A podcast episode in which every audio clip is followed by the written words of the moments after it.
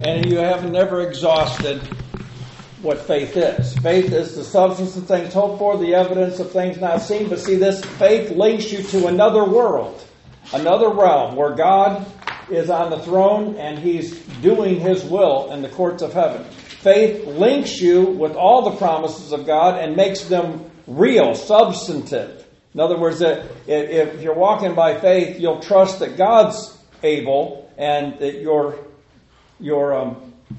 able only as you're connected to him by faith.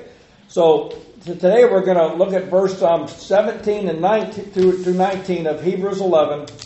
By faith Abraham, when he was tried, offered up Isaac, and he that had received the promises offered up his only begotten son, of whom it was said that in Isaac shall thy seed be called, accounting, now this is the language of faith, accounting that God was able to raise him up even from the dead, Amen. From whence also he received him in a figure. So faith enabled Abraham to come to a sanctified conclusion concerning the offering up of his own son as a burnt offering to the Lord. Now talk about the extremes of faith. Faith allowed Abraham to distrust the God. And actually, when you think about it, the conclusion that he came to was appropriate because it was based on what would have absolutely had to occur after Abraham offered up Isaac. See, for Abraham, there was no other conclusion.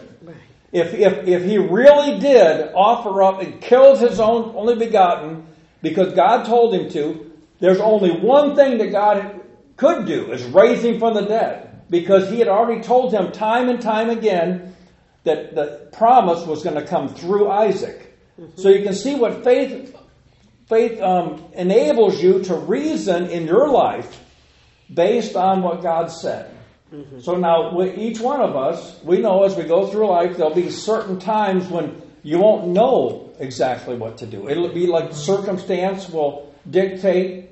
It'll go contrary to what you think is possible, and yet faith will enable you to enter into that, trusting that God's able not only to keep you, but for this circumstance or situation will be actually be a benefit.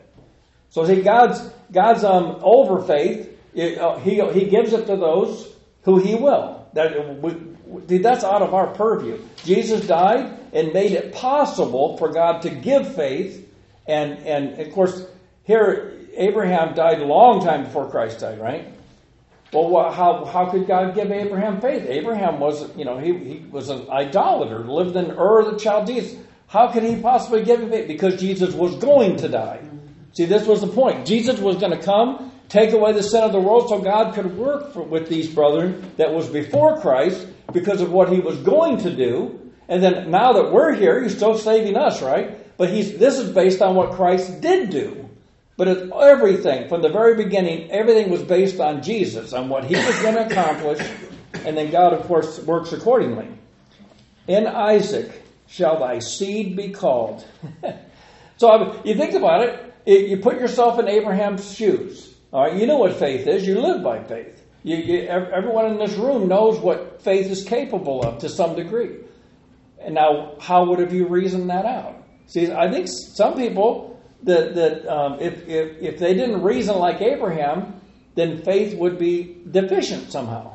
It would be. In other words, if you didn't come to the conclusion that God's going to do whatever he's going to do and it's going to be right, well, see, that's a faith. That's why it's said to us we have the faith of Abraham, because we can reason the same way that God's faithful. God's not going to forget his promises to you. Now, God's given us some exceeding great and precious promises, right? Mm-hmm. That by these you might be partaker of the divine nature and escape the corruption that's in the world through lust, right? So how is it possible? Well, we have faith. We trust in God. And so he makes it possible.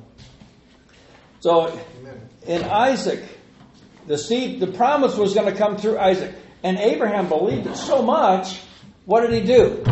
He sent out Ishmael, right? He cast out the bondwoman and Ishmael because God told him to. That's why. He believed the Lord. Yeah. Now, he loved Ishmael. There's no doubt about that. Remember, he was grieved because of the word, but he did it anyway. So see, Abraham's an example of a person all through life doing the right thing, believing God. And so, now this is interesting. Now, this is a conversation. Anybody who wants to enter into it, just, participate. But God didn't test Abraham's... You want over there? Don't worry about it. We'll do it later.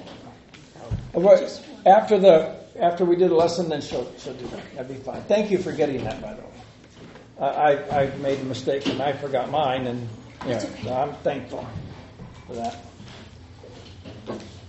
God didn't tempt Abraham's faith before he had received the promised seed. You notice that? He didn't say, he didn't tempt him like this. But see, the promised seed had come. He had already cast out Ishmael, right? And so this is years later. Isaac. People have different views on it, but Isaac could have been as old as actually he could have been as old as 36, but 33 some people think. But he could have been. He definitely was a young man. He wasn't a child. I don't believe that, we went over that last time, that the word lad is the same word for servant, it's the same word that they use in Scripture for babe. So, it's talking about a person, is what the root of the word is it's a person. Now, see, when he said the young men, if you look that up, the young men that came with him, that's exactly the same word as lad.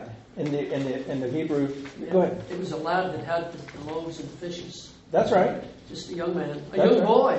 In fact. That was a young boy, yes. Young boy. But see, so the word it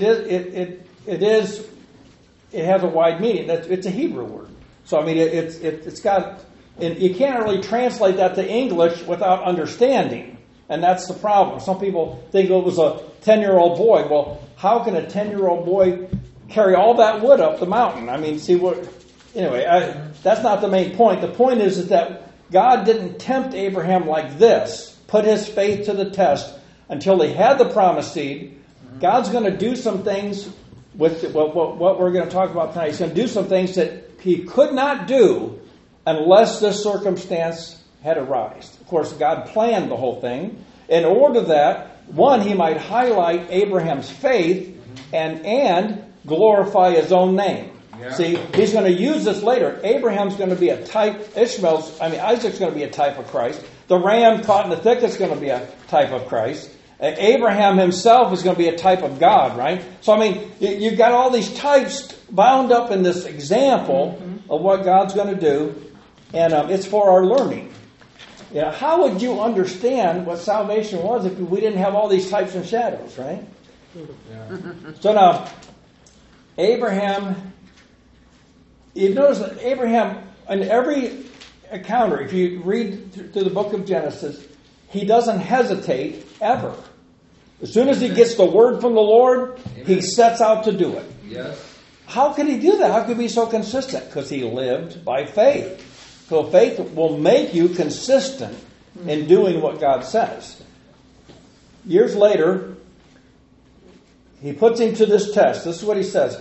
I'm just going to read this first. Everything that Abraham had, I'm going to say this because I want to personalize Isaac to Abraham. Because see, it was very personal. This was take your son, the one you love, and go to this mountain and sacrifice him. That's personal. But every single thing Abraham had was bound up in his son. Everything, all the promises of God, they were in his son. And the thing is that Abraham believed it. See, this is what made it powerful. And this is what made him sacrificing that to God such a sweet-smelling savor. Because he knew everything that God had given him, it wasn't going to be fulfilled in his lifetime. The promise was going to be fulfilled through Isaac. And now God's saying, kill him. Right? And he didn't tell him, and I'll raise him from the dead. That was something Abraham concluded from this situation. This had to happen. Well, his purpose, God's purpose, Abraham saw a glimpse of God's purpose, right? We see now Christ is risen from the dead. We see he has an eternal purpose, not just one for just one generation or for a few. He has an eternal purpose that's going to pass on after we're dead. After we die and we receive our new body, his eternal purpose will still be alive. It'll still be active. And how do we tap into that now? By faith. We trust that he's going to do all these things. And so, how did he come to the right conclusion? It says he accounting that God was able to raise him up even from the dead. So, see, it was the word of God that allowed Abraham to accomplish this act of worship. He was reasoning on what God said, which is the basis for every one of the obstacles that we face. As you enter into it with knowing the word of God and making the application by faith, that's how you overcome it. You don't overcome it just, I'm just going to ignore it. You know, this is a bad circumstance. I just will close my eyes and it'll go away. It won't go away. You're going to have to do something with every trial. It's going to come your way. It's going to seek, like remember with Cain and Abel, evil sin was lurking at the door, and its desire was to overcome Cain. That's what it was. It was a desire. So sin has a desire, and it's not a good one. But see, by faith, It doesn't make any difference what the circumstances. It matters whether or not you believe what God said. And if you believe what God said, you'll have the power or the ability to press in, and then he'll give you the victory, right? Amen. This is what he does. So now it was the word of God that allowed Abraham to tell the servants, "Abide ye here with the ass, and I and the lad will go yonder and worship and come again to you." That's faith. And this is... See, how did Abraham know? How? Well, what if he goes up there and he doesn't raise him from the dead? See, for Abraham, this was not even a possibility. Not even a possibility because, remember, the covenant is bound up in Isaac. So, you know, it's interesting. Faith is the substance of things hoped for. So what was Abraham hoping for? We know. He was hoping for the fulfillment of the promise. God had given him a promise before he left Ur, right? Go, you know, leave, and go out, and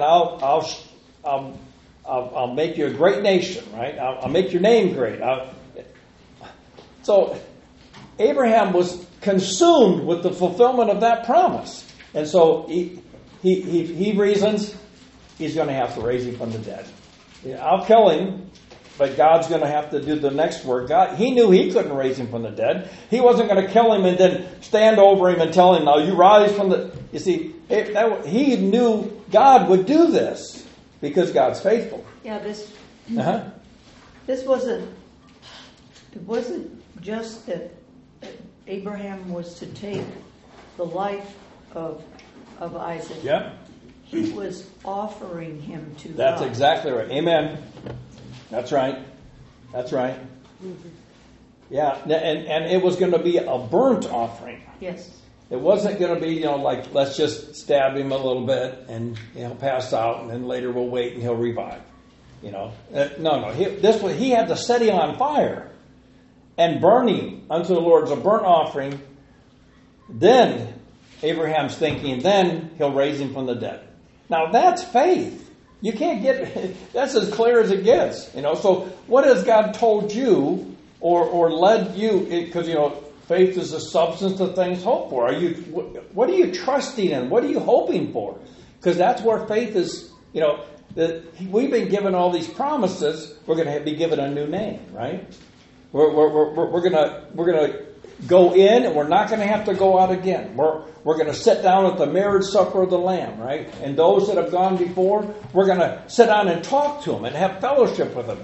Well, now, how's this going to be accomplished? Well, it's not going to be accomplished by us. It's going to be accomplished in us and for us if we have faith, right? See, Abraham had already received Isaac. That's right. He was an impossible birth. That's right. Amen. Yeah. So Abraham had received him from the Lord. He knew that this was the work of God, yes, that he even existed. Yeah. Yes. And so he trusted God who gave him Isaac, mm-hmm, to do what was right. Yes. And so he was offering him. That's right. Because that's what the Lord wanted. Amen. And so he trusted that he would give him to him again. Because, that's right. Again, what you had said. Amen. He reasoned on these promises. Yes. Amen. So Jesus, later Jesus will say these words to his apostles. For verily I say unto you, till heaven and earth pass away, one jot or one tittle shall in no wise pass from the law till all be fulfilled. Mm-hmm.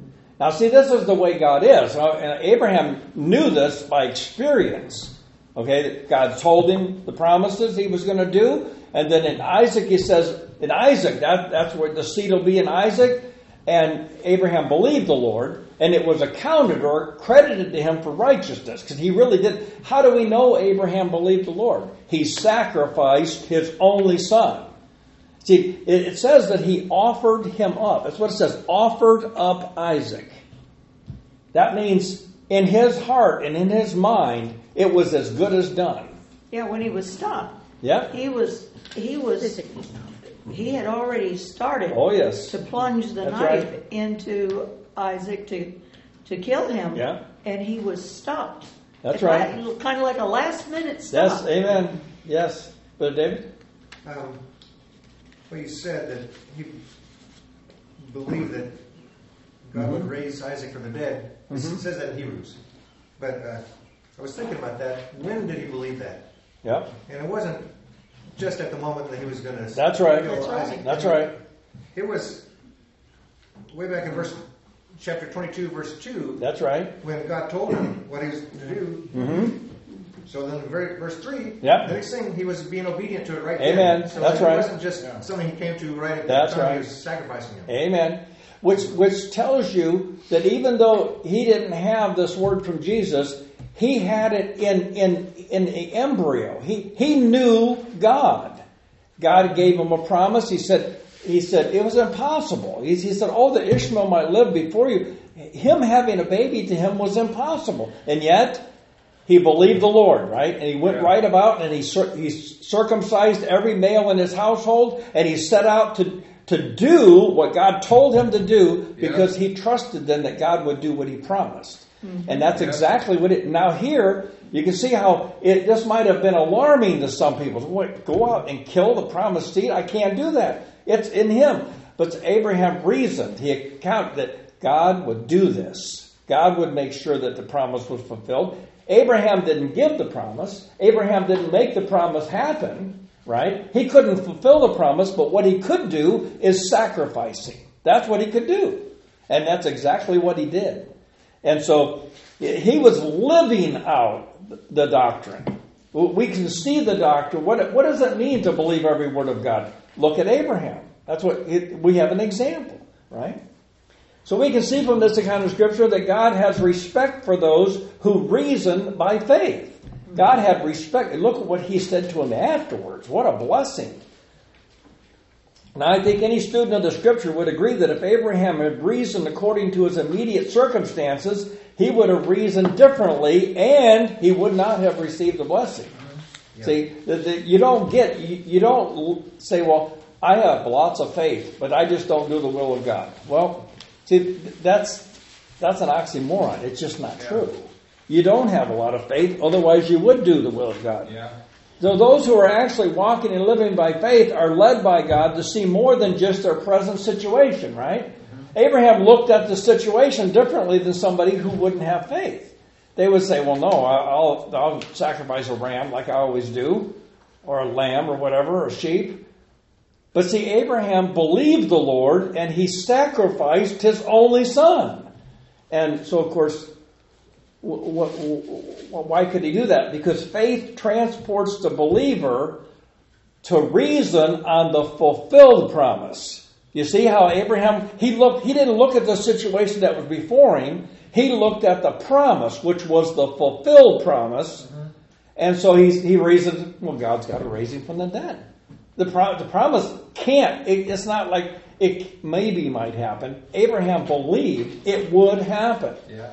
Yes, sister. It wasn't just Abraham's faith; it was Isaac's too. Oh yes, that's right. Because he allowed. It was Isaac's faith too. Yeah. Yeah. Because I like the one, is there anything that God wouldn't ask you to do, Father? Uh-huh. He wouldn't do. Yeah. Yeah. And he obeyed his Father. That's right. Mm-hmm. That's right. Well, like Jesus obeyed. Obviously, the picture, we have not one sign of any conflict between him and his Father. Mm-hmm. No. He asked him when he went up because he knew what was going on as far as the sacrifice. Well, here's the wood, here's the fire, but where's the lamb? And the thing is, Abraham told him the exact truth. Mm-hmm. God himself will provide the lamb, right? And for a burnt offering. And so that's exactly what happened. And so whether or not it was in Abraham's mind, it was Isaac that was going to be the offering, didn't really make any difference. The promise was going to be fulfilled. Yeah. And so when you get up there, we see pictures, a lot of different pictures are involved in this. You got substitution, right? That God can substitute, can save one thing and at the same time destroy another thing.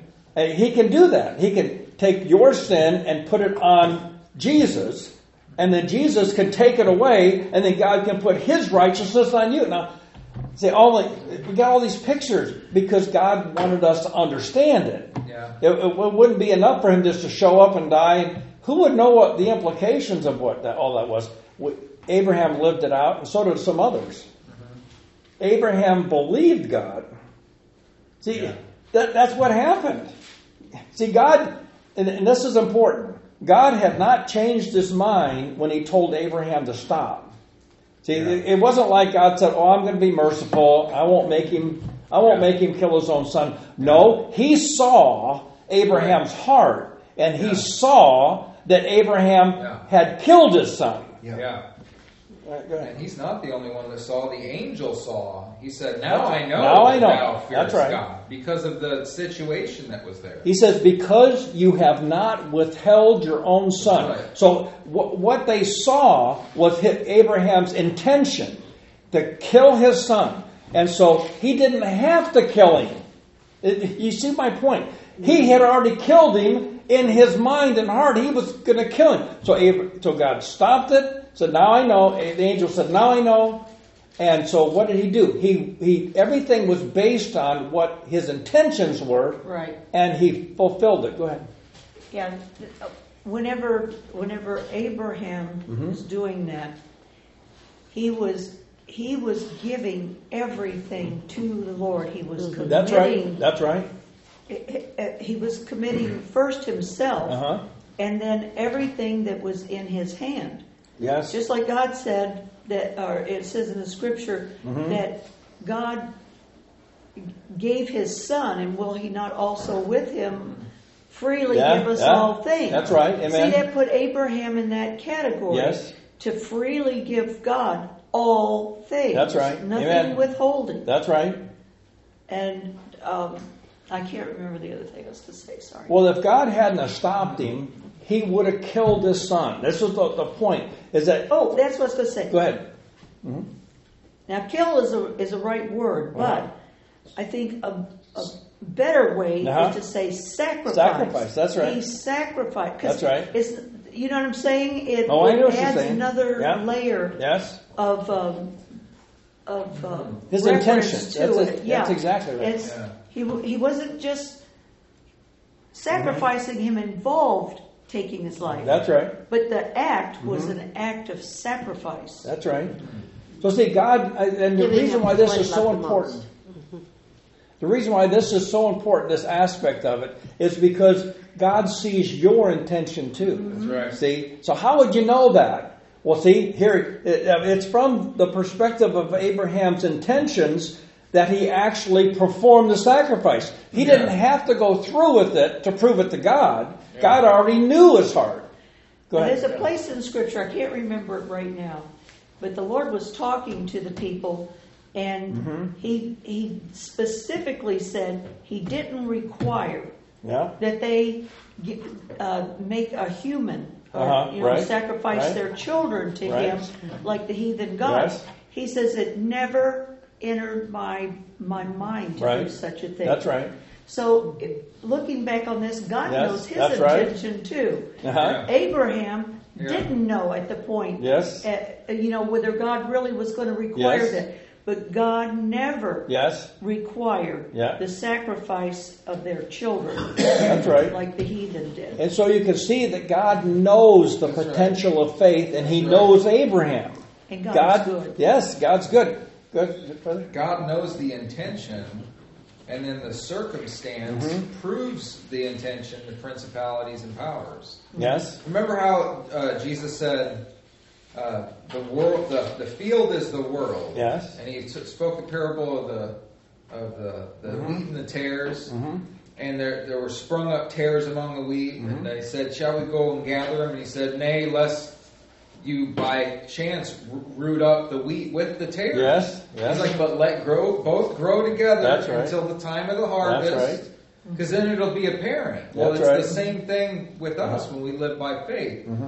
When at the end, it's going to be apparent. The angels are going to say, "Now I know," and they're going to. You can put your name in there. Yeah. Now I know that brother Robert belongs to God. Now I know. See, it's our life and our circumstance. It's going to prove that we belong to God. That's right. And they're not going to root up the wheat with the tares in the end. See, Abraham and Isaac never forgot what happened on that mountain. This was something they carried with them the rest of their life. Because God had done something there. See, this was something that was. Imagine Isaac. He has no. We know now that Isaac was not made aware of what was going on ahead of time. Abraham kept it to himself. Isaac found out about it when he bound him and laid him on the altar, and then of course when he was taken off the altar. You know, I don't know if he heard the angel or not. It wouldn't surprise me if he didn't hear it too. Now I know, and then there was a ram caught in the thicket. What a coincidence, right? There was no ram caught in the thicket when they went up there. Remember, Isaac was looking for it. He wanted to know where's the lamb. So he would have noticed that right off the bat. Oh, there it is. That's the one. No, it wasn't there before. Mm-hmm. But after, he said, you know, sister?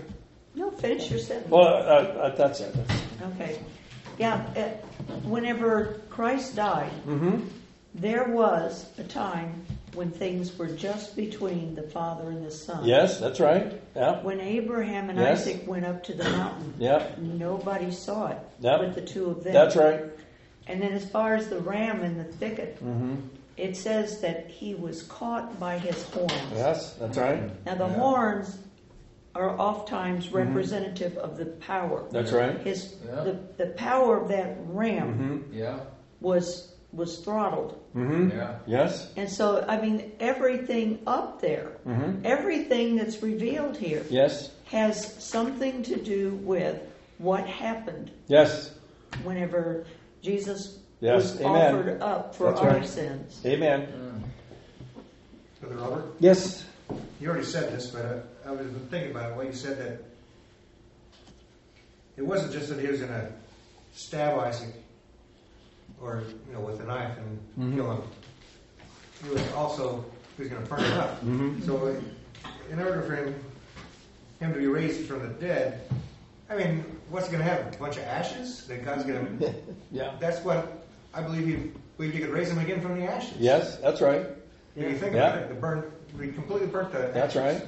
Yeah. But he believed God. Amen. Amen. Well, he had already learned to believe God.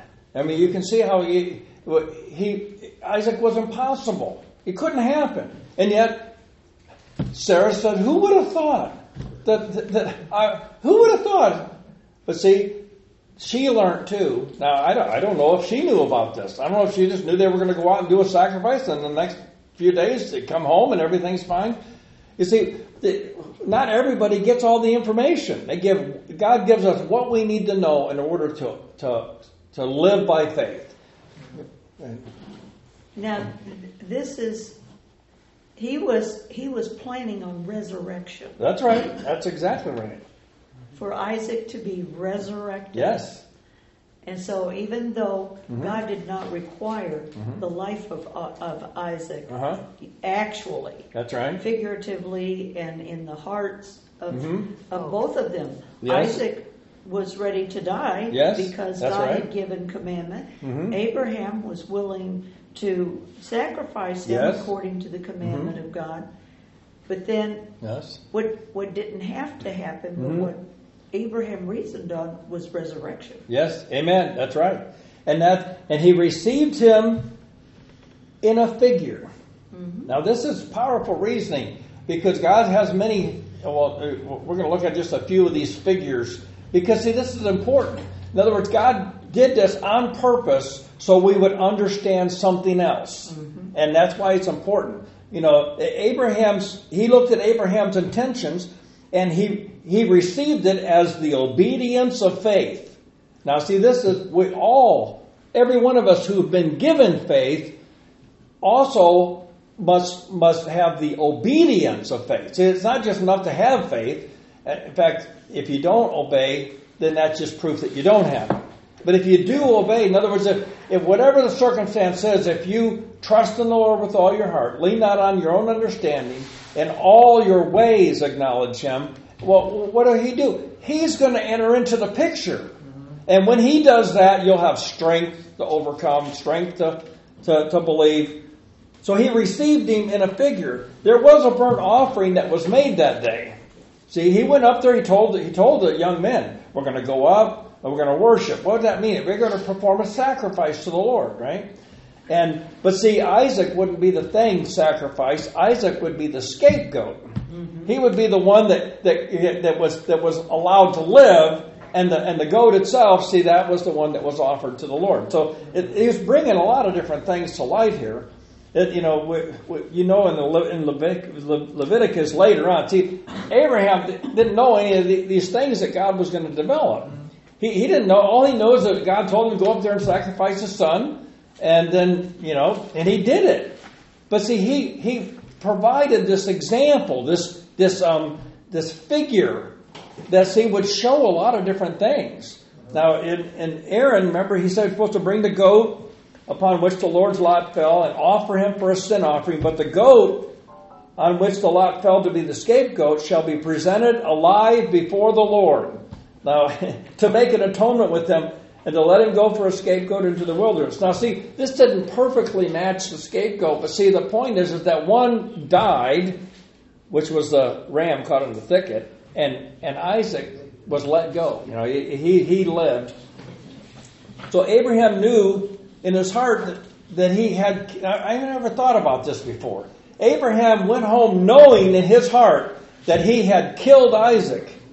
He had no intentions of stopping before he killed him, and God knew it, and so did Abraham. I mean, we all can see that Abraham didn't hold back. He gave his son to the Lord. And now God was merciful and stopped it because the type was fulfilled. But as far as the requirement, Abraham still... See, how much overjoyed Abraham was with the Lord and seeing, and he trusted in Him, and look what God did. God gave him back to him. I tell you, this is good stuff. Because we have the same kind of thing to go through in our life, okay? We have to trust the Lord, but when we do, and then he gives us things, it isn't so that we can consume them on our lust, it's so we can use them for Him. It causes us to love Him more and to trust Him more and lean on Him more. Now, when both of them came down off of that mountain, they had a much greater understanding of the mercy of God, that He's long-suffering, that He does require the sacrifice. I mean, Abraham did sacrifice his son, and yet at the same time, God, it just shows so much about God. And then He named the place. Now, we're not going to go through that, but He received him in a figure. Now, I thought about these figures. In Leviticus 10:24, it says, "For I tell you that many prophets and kings have desired to see those things which you see, and have not seen them, and to hear these things which you hear, and have not heard them." God has infused types and shadows of His purpose into the fabric of revelation. See, it's there. If you go through the Scriptures, there's all kinds of signs and types that God put in there. That the only way you'll get them out is if you look at the Scripture through faith. As you see that God's in control of this, all of a sudden you see, that's what He meant by that. That's what the mercy seat's about. That's what the angels The cherubims are over and they're looking at the mercy. They desire to look into these things. They want to know about God's salvation. And so God's infused this into revelation. So it behooves us to give ourselves to the revelation. Otherwise, you'll never understand. You'll never understand God. It's not going to happen. You don't. God doesn't just drop information down from heaven on us. He give it. These brethren lived it out, and we have the record of them. And as we give ourselves to understanding that, it'll open up to us, and you'll see. Actually, your faith will be increased and benefited by the recollection of what God's done in these brethren. The figure. Go ahead. It reminds me of that hymn we sing, "'Tis so sweet to trust in Jesus." And yes. Just to take him at his word, just to rest upon his promise, just to know, thus saith the Lord. And the next verse is, Jesus, Jesus, how I trust him, how I've proved him over and over. Amen. So it's that proving that gives God glory. Yes. He is faithful. Amen. That's right. Amen. Amen. The figure of baptism. Now, like I said, these figures, I don't know that I've ever gone through and looked at all these together. There's just several of them we're going to go through.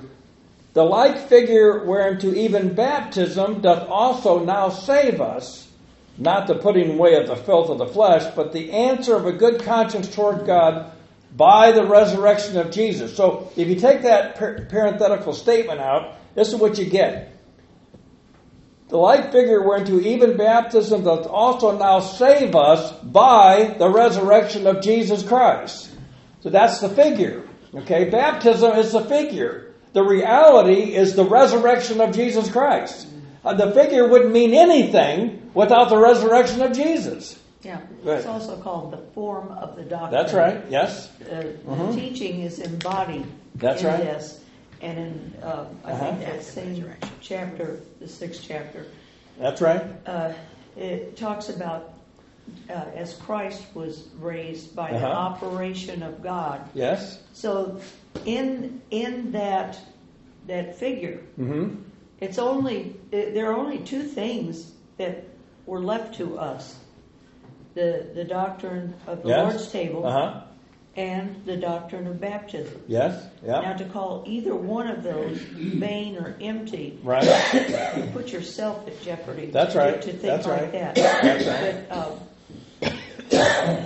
But the reality is that we die with Christ. Yes. We're put into his death.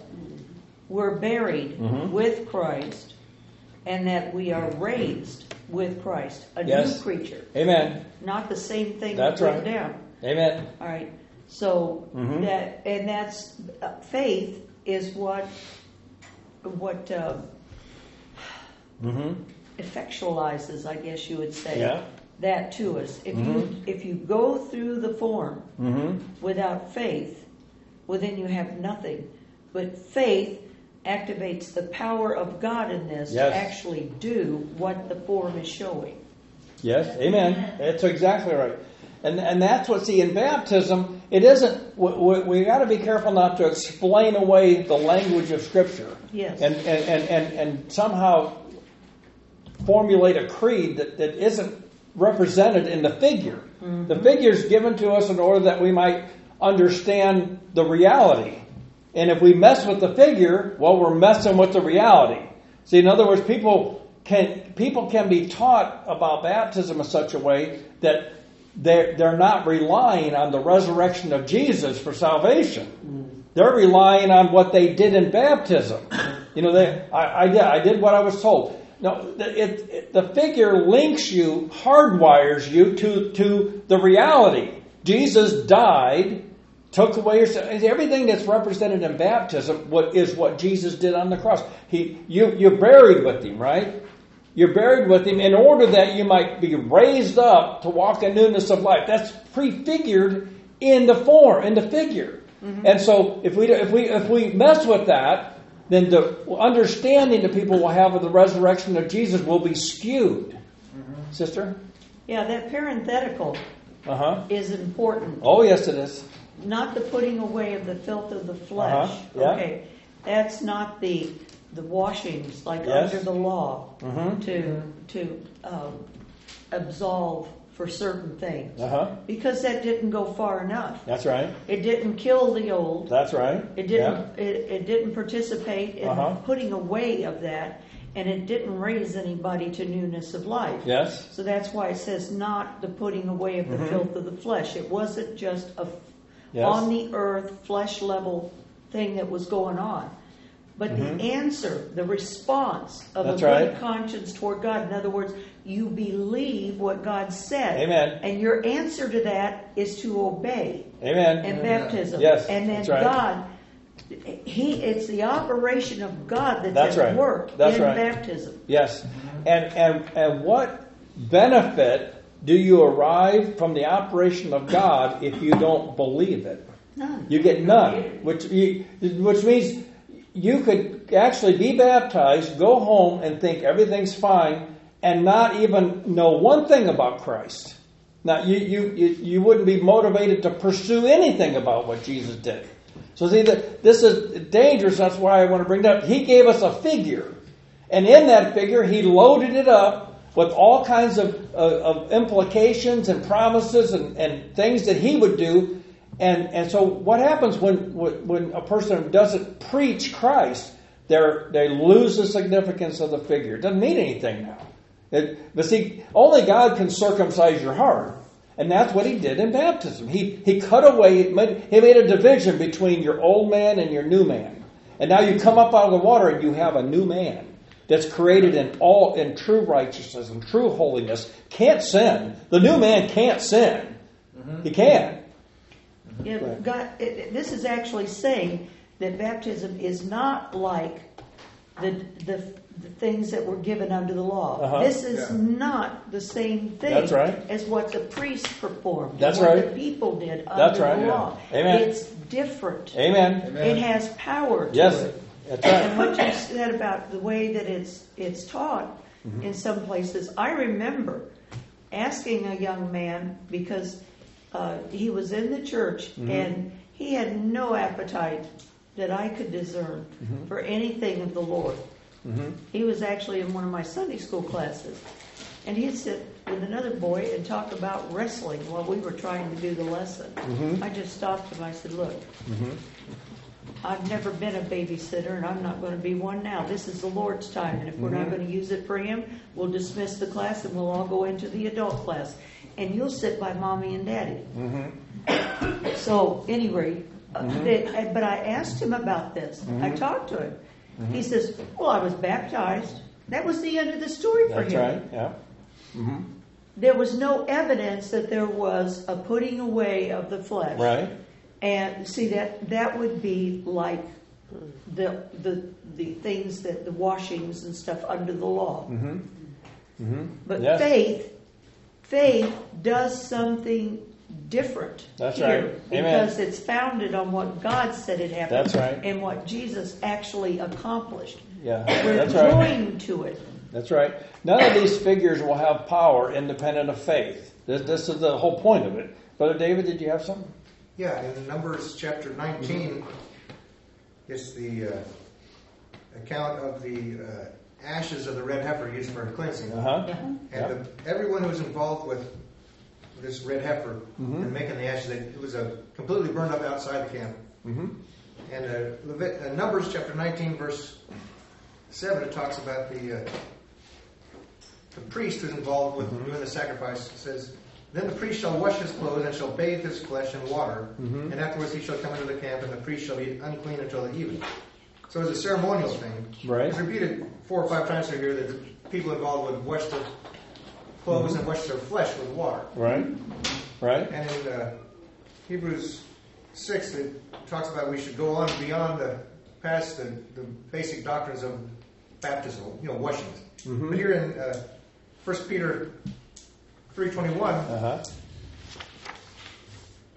under the law, there were so many different times that you had to be baptized, and you would be ceremonial unclean. It was unclean on the outside. Yes.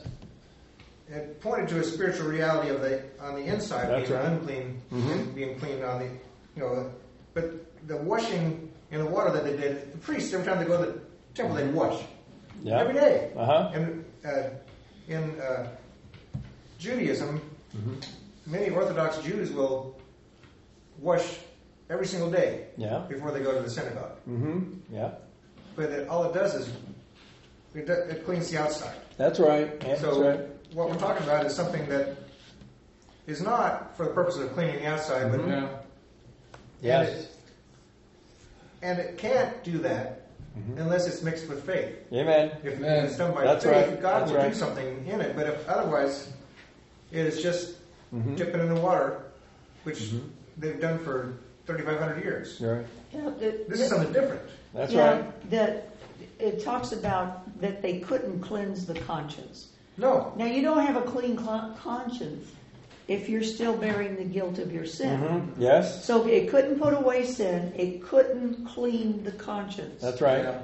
But, it's the form of the doctrine. Uh-huh. It's like you visually are seeing mm-hmm. what is happening. Yes, that's right. Whenever you go mm-hmm. into the water. All right, that's the form of the doctrine. That's the form, mm-hmm. the part we can see. But what is happening mm-hmm. is you are being buried with Christ. Yes. The form has you come up out of the water. Yes. Uh-huh. Afterwards. Mm-hmm. And the reality is that mm-hmm. God has cleansed you and made you new. That's right. So, you're seeing it, but uh-huh. it's like with your eyes, you're seeing what is happening in the Spirit. That's right.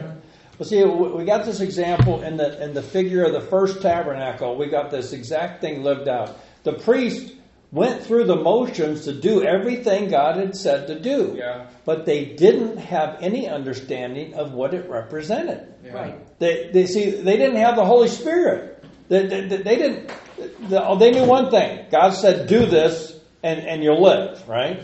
And so they did it. And now they knew if you didn't do it exactly the way God said it, Nadab and Abihu would raise up and say, God will kill you if you don't do it. That's what he'll do, right? If you take strange fire and you try to offer it to the Lord, he'll just kill you. So then they knew God's requiring this to be done exactly like he said it. Why? Because this was a type, this was a figure, that they didn't get, but it was showing us something that salvation had to be done absolutely perfectly. Not one variation. When Jesus came here, he said, even the words I speak are not my own. Mm-hmm. The Father, he gave them to him, and he was faithful to say exactly the word for word what God had required. When it came to him suffering, he had to submit 100%. He submitted every single thing to God. Why? Because it had to be perfect. In other words, the devil couldn't find anything wrong with it. Enemies couldn't find anything wrong with it. And that's what he did. He worked it out. Brother David? It's talking about the figure of baptism. Uh-huh. And I think an issue of this would be whether someone has done this and they are trusting in what they've done in the baptism, or if they're mm-hmm. trusting in Christ who raised the dead, that gives it the power. Yeah. Amen. Mm-hmm. So, which brings in the perspective of God knows your heart. He knows... Why would a person walk up and say, I want to be baptized? Right?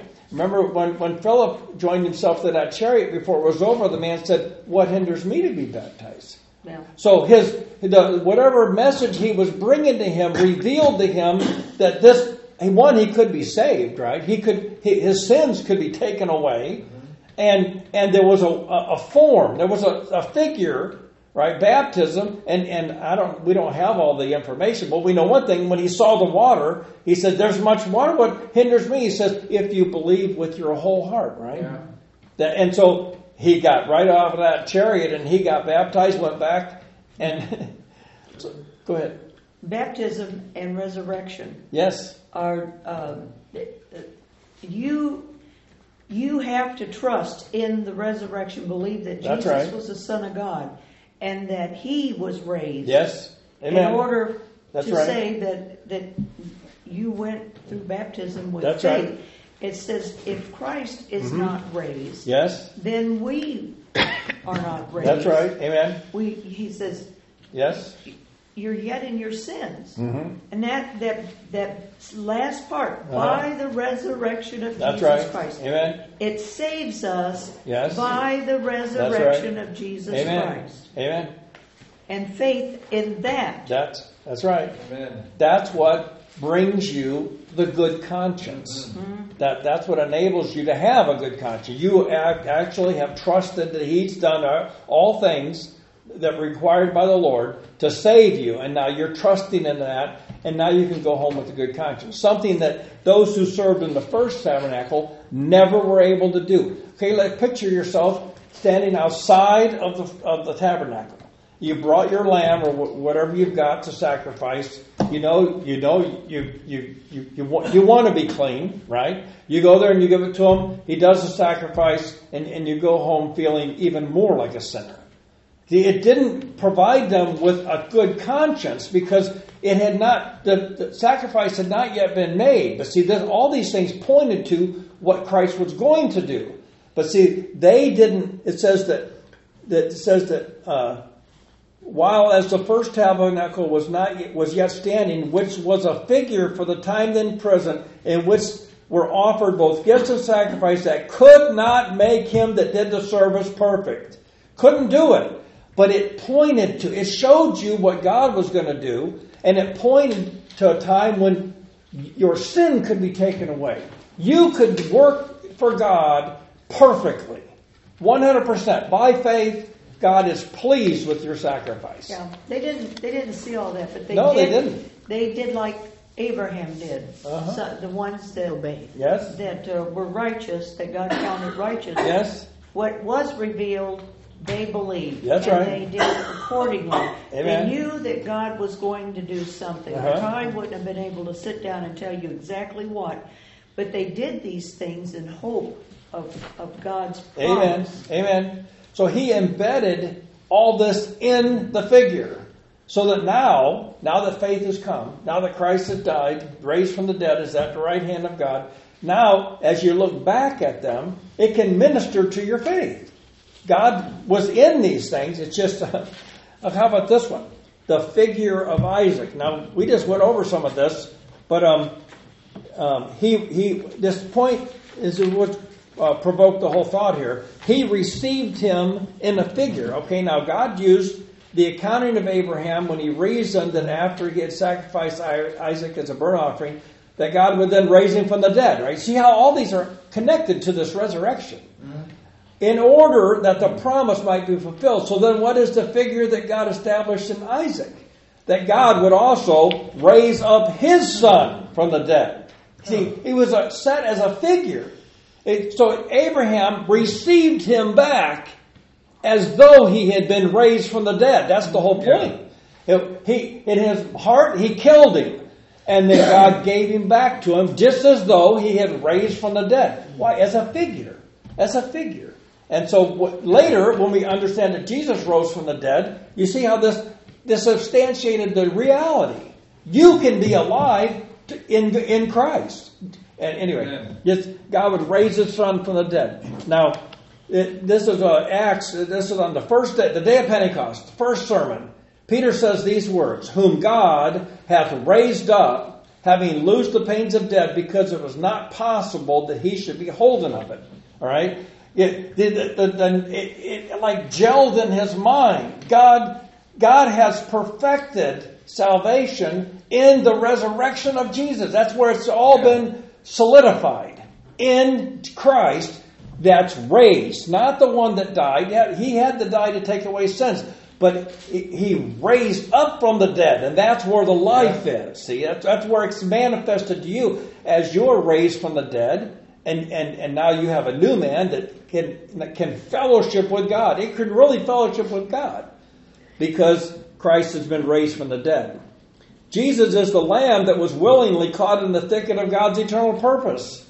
It was Jesus. Now, you think, well, cost's the wrong word. No, he had to die. He had to take upon himself the sin of the whole world, and he willingly entered into this role of being a lamb.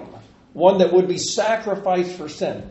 Now, if he would do that, Which one of his followers can say, well, that's too low of a thing for me to, I'm not going to do that for Christ, you know. No. See, we become, he says it like this, prefer one another in love. Well, how are you going to get that done? By seeing yourself for who you really are. You're a servant of the Most High God. Yeah. Jesus was a servant, and he laid down his life. So Amen. He says, then lay down your life for the brethren. See? Amen. So we're called into the fellowship of God's dear Son. And he put all this in a figure. And I was impressed with this, that Abraham was correct in his word to Isaac. He says, my son, God will provide himself a lamb for burnt offering. He saw God's going to provide. Jehovah Jireh, that's what it shall be known. See, God provides. So we don't have to fear when we go through life. You know, will we have everything? Will we be able to? No, you just trust in the Lord with all your heart. And he gives you what is necessary for life and godliness. So lastly, I want to consider this really quick, the figure of Adam. They will, what in the world? How could Adam be a figure? Guess what it says. Wherefore, as by one man sin entered into the world, and death by sin, so death passed upon all men, for that all have sinned, right? So, in Adam, he's the figure of him that was to come. Christ, the last Adam, has come, and now all can have new life because of this last, this is good. In 1 Corinthians 15:22 it says, for in Adam all die, even so in Christ shall all be made alive. There is a universal aspect of salvation that Jesus purchased. And I know that universalism has taken this to the extreme and they've corrupted it. But see, the very fact that you have a body right now that's going to die, but Jesus has purchased you a new body that will live forever, that can't sin. And this is because of the resurrection of Jesus from the dead. He rose from the dead, and along with it, when he died, he purchased salvation. It cost him his life, but he did it. Christ has purchased an eternal body for everyone who has been born, who has borne the image of the earthly. And it's, in 1 Corinthians it says this, the first man is of the earth, earthy. The second man is the Lord from heaven. As is the earthy, such are they also that are earthy. And as is the heavenly, such are they also that are heavenly. And as we have borne the image of the earthy, we shall also bear the image of the heavenly. Now that's everyone who has a body. Everyone who has a temporal body right now, an earthly body, is going to someday receive a heavenly body. Yes. Now, this is something that Christ has purchased. So now, when you think about this, how fearful should it be then for a person to not prepare to enter into that body? Yeah, it's a body that can't sin. It's a body that can't think evil thoughts. Yeah. That body's not going to be neutral. Right now, your body's kind of neutral. It can do whatever you want it to do.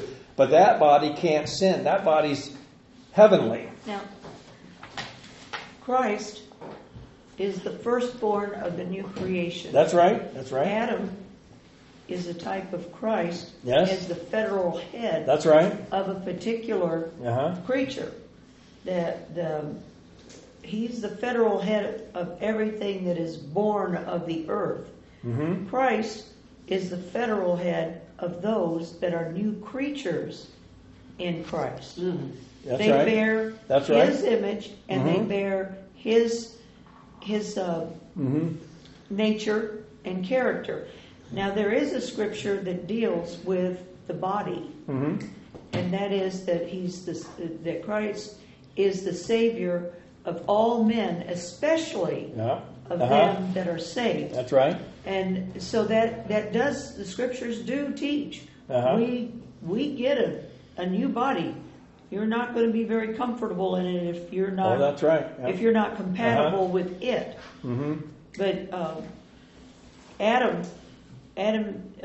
every living soul on the earth can trace their heritage back to Adam. That's right. Every single one. Mm-hmm. And every saved person can trace their heritage back to Christ. Yes. Mm-hmm. Amen.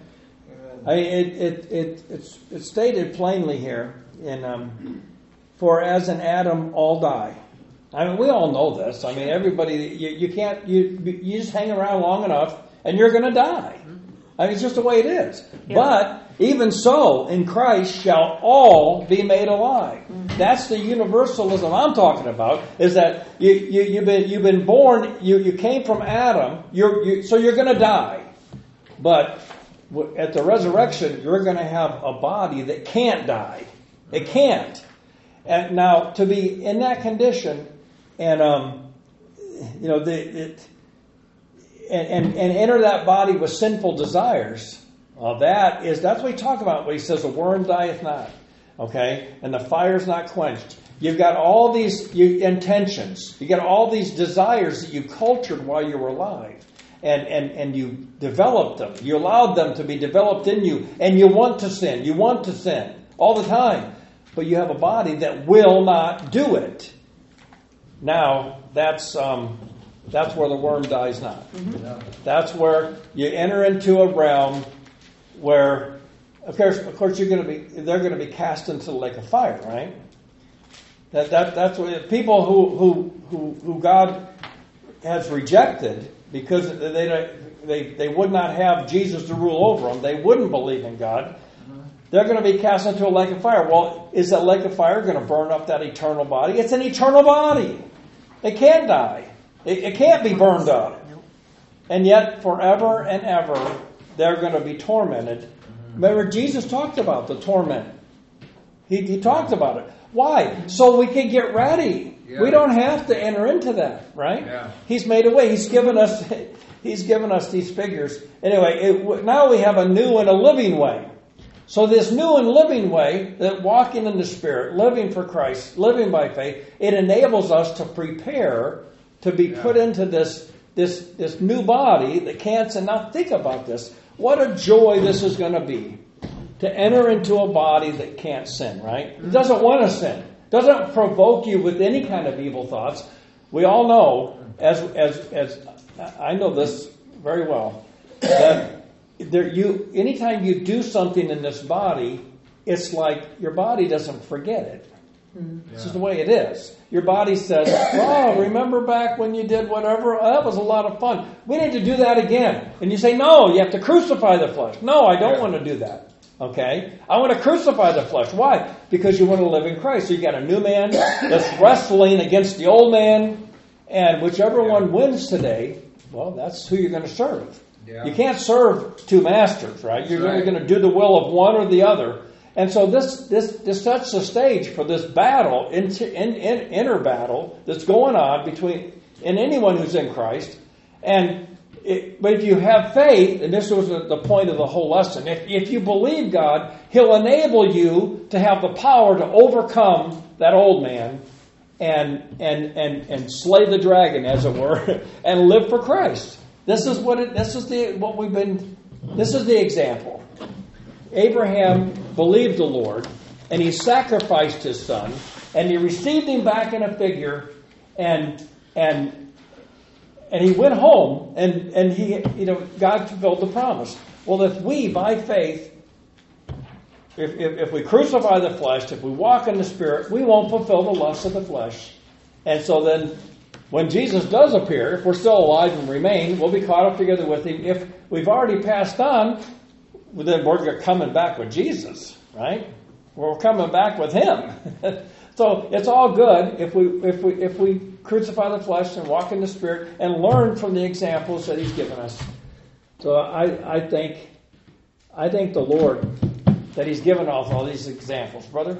I just want to highlight what you had written here. A new and living way has been opened up. It is not contained in a procedure, but in a man. That's right. One man brought in sin by the death, burial, and resurrection of the man, Christ, Jesus. All who believe can be given eternal life. Yes. That's very well written. Thank you. Yes. Amen. Yes. Are there any others? I used to believe in a procedure. Yes. Yes, well, I think a lot of us did.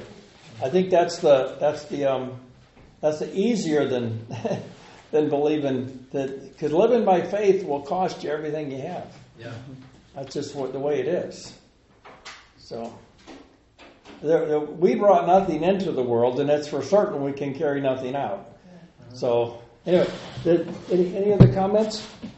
Sister Vanita's gonna perform something. I need to hook it up, right? Mm-hmm. Okay, I need to hook it up, and I'm gonna turn the camera off for now. But we'll leave the live stream on so the brother can. I need to hook something up.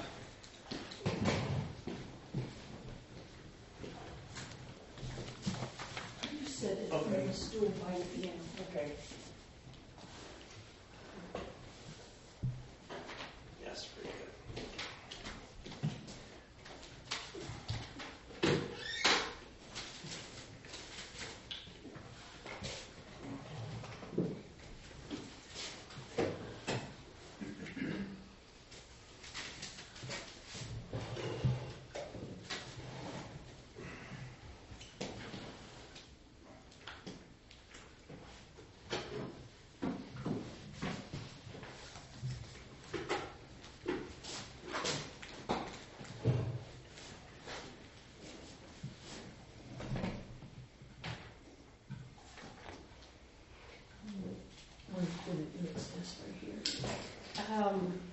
This is a song that I wrote and Jane Robertson put to music. Okay. I'm thinking about the camera. If you you don't want a bunch of distraction behind you. Yeah. But at any rate, I did this for the resurrection, and I wanted to. Give a little bit of what my heart and what I think Mary Magdalene felt about Jesus and the resurrection.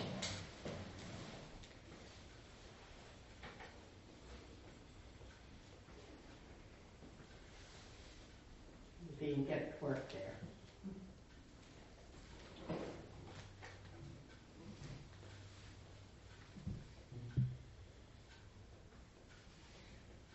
Does it work? It hasn't started.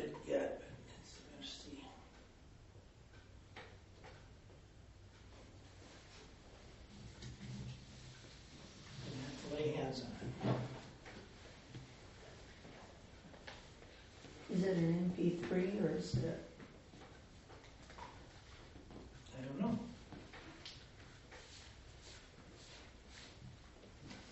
It says one. Do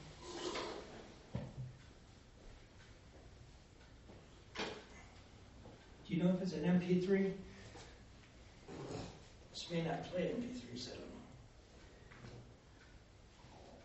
It's a simple DVD. It plays on my DVD and it's a DVD. Okay. Well, it plays on my DVD player and it plays on It could be an MP3 then. Yeah. It says error. Let's see. Well, may not work. Huh? It may not work. Can you put it in the computer and the laptop? Oh, it would. Oh, that doesn't have a CD. Yeah. Well, we'll have to do it another day then. Yes. Good Lord knows. Yeah. CD. Sorry. I'm sorry. We will do that again, and I will make sure. What I can do, if you don't mind, I'll take the disc and copy it. Okay. Make it into a format I know will work. All right. And that's what I will do. All right. And, sorry. That's okay. Okay, let's all things work together for good. Yeah, and I have faith in God that His time is perfect. Amen. You know, because that's what our lesson is about. Amen. You trust God. Very good. So, well, brother, we'll do it at another time. Perhaps on Sunday evening sometime. Okay. Yes, that'd be good. Mm-hmm. All right. Any? Go ahead, sister. Okay, we're gonna go ahead with our prayer time, a special gathering for prayers, a time whenever the faith of all of the brethren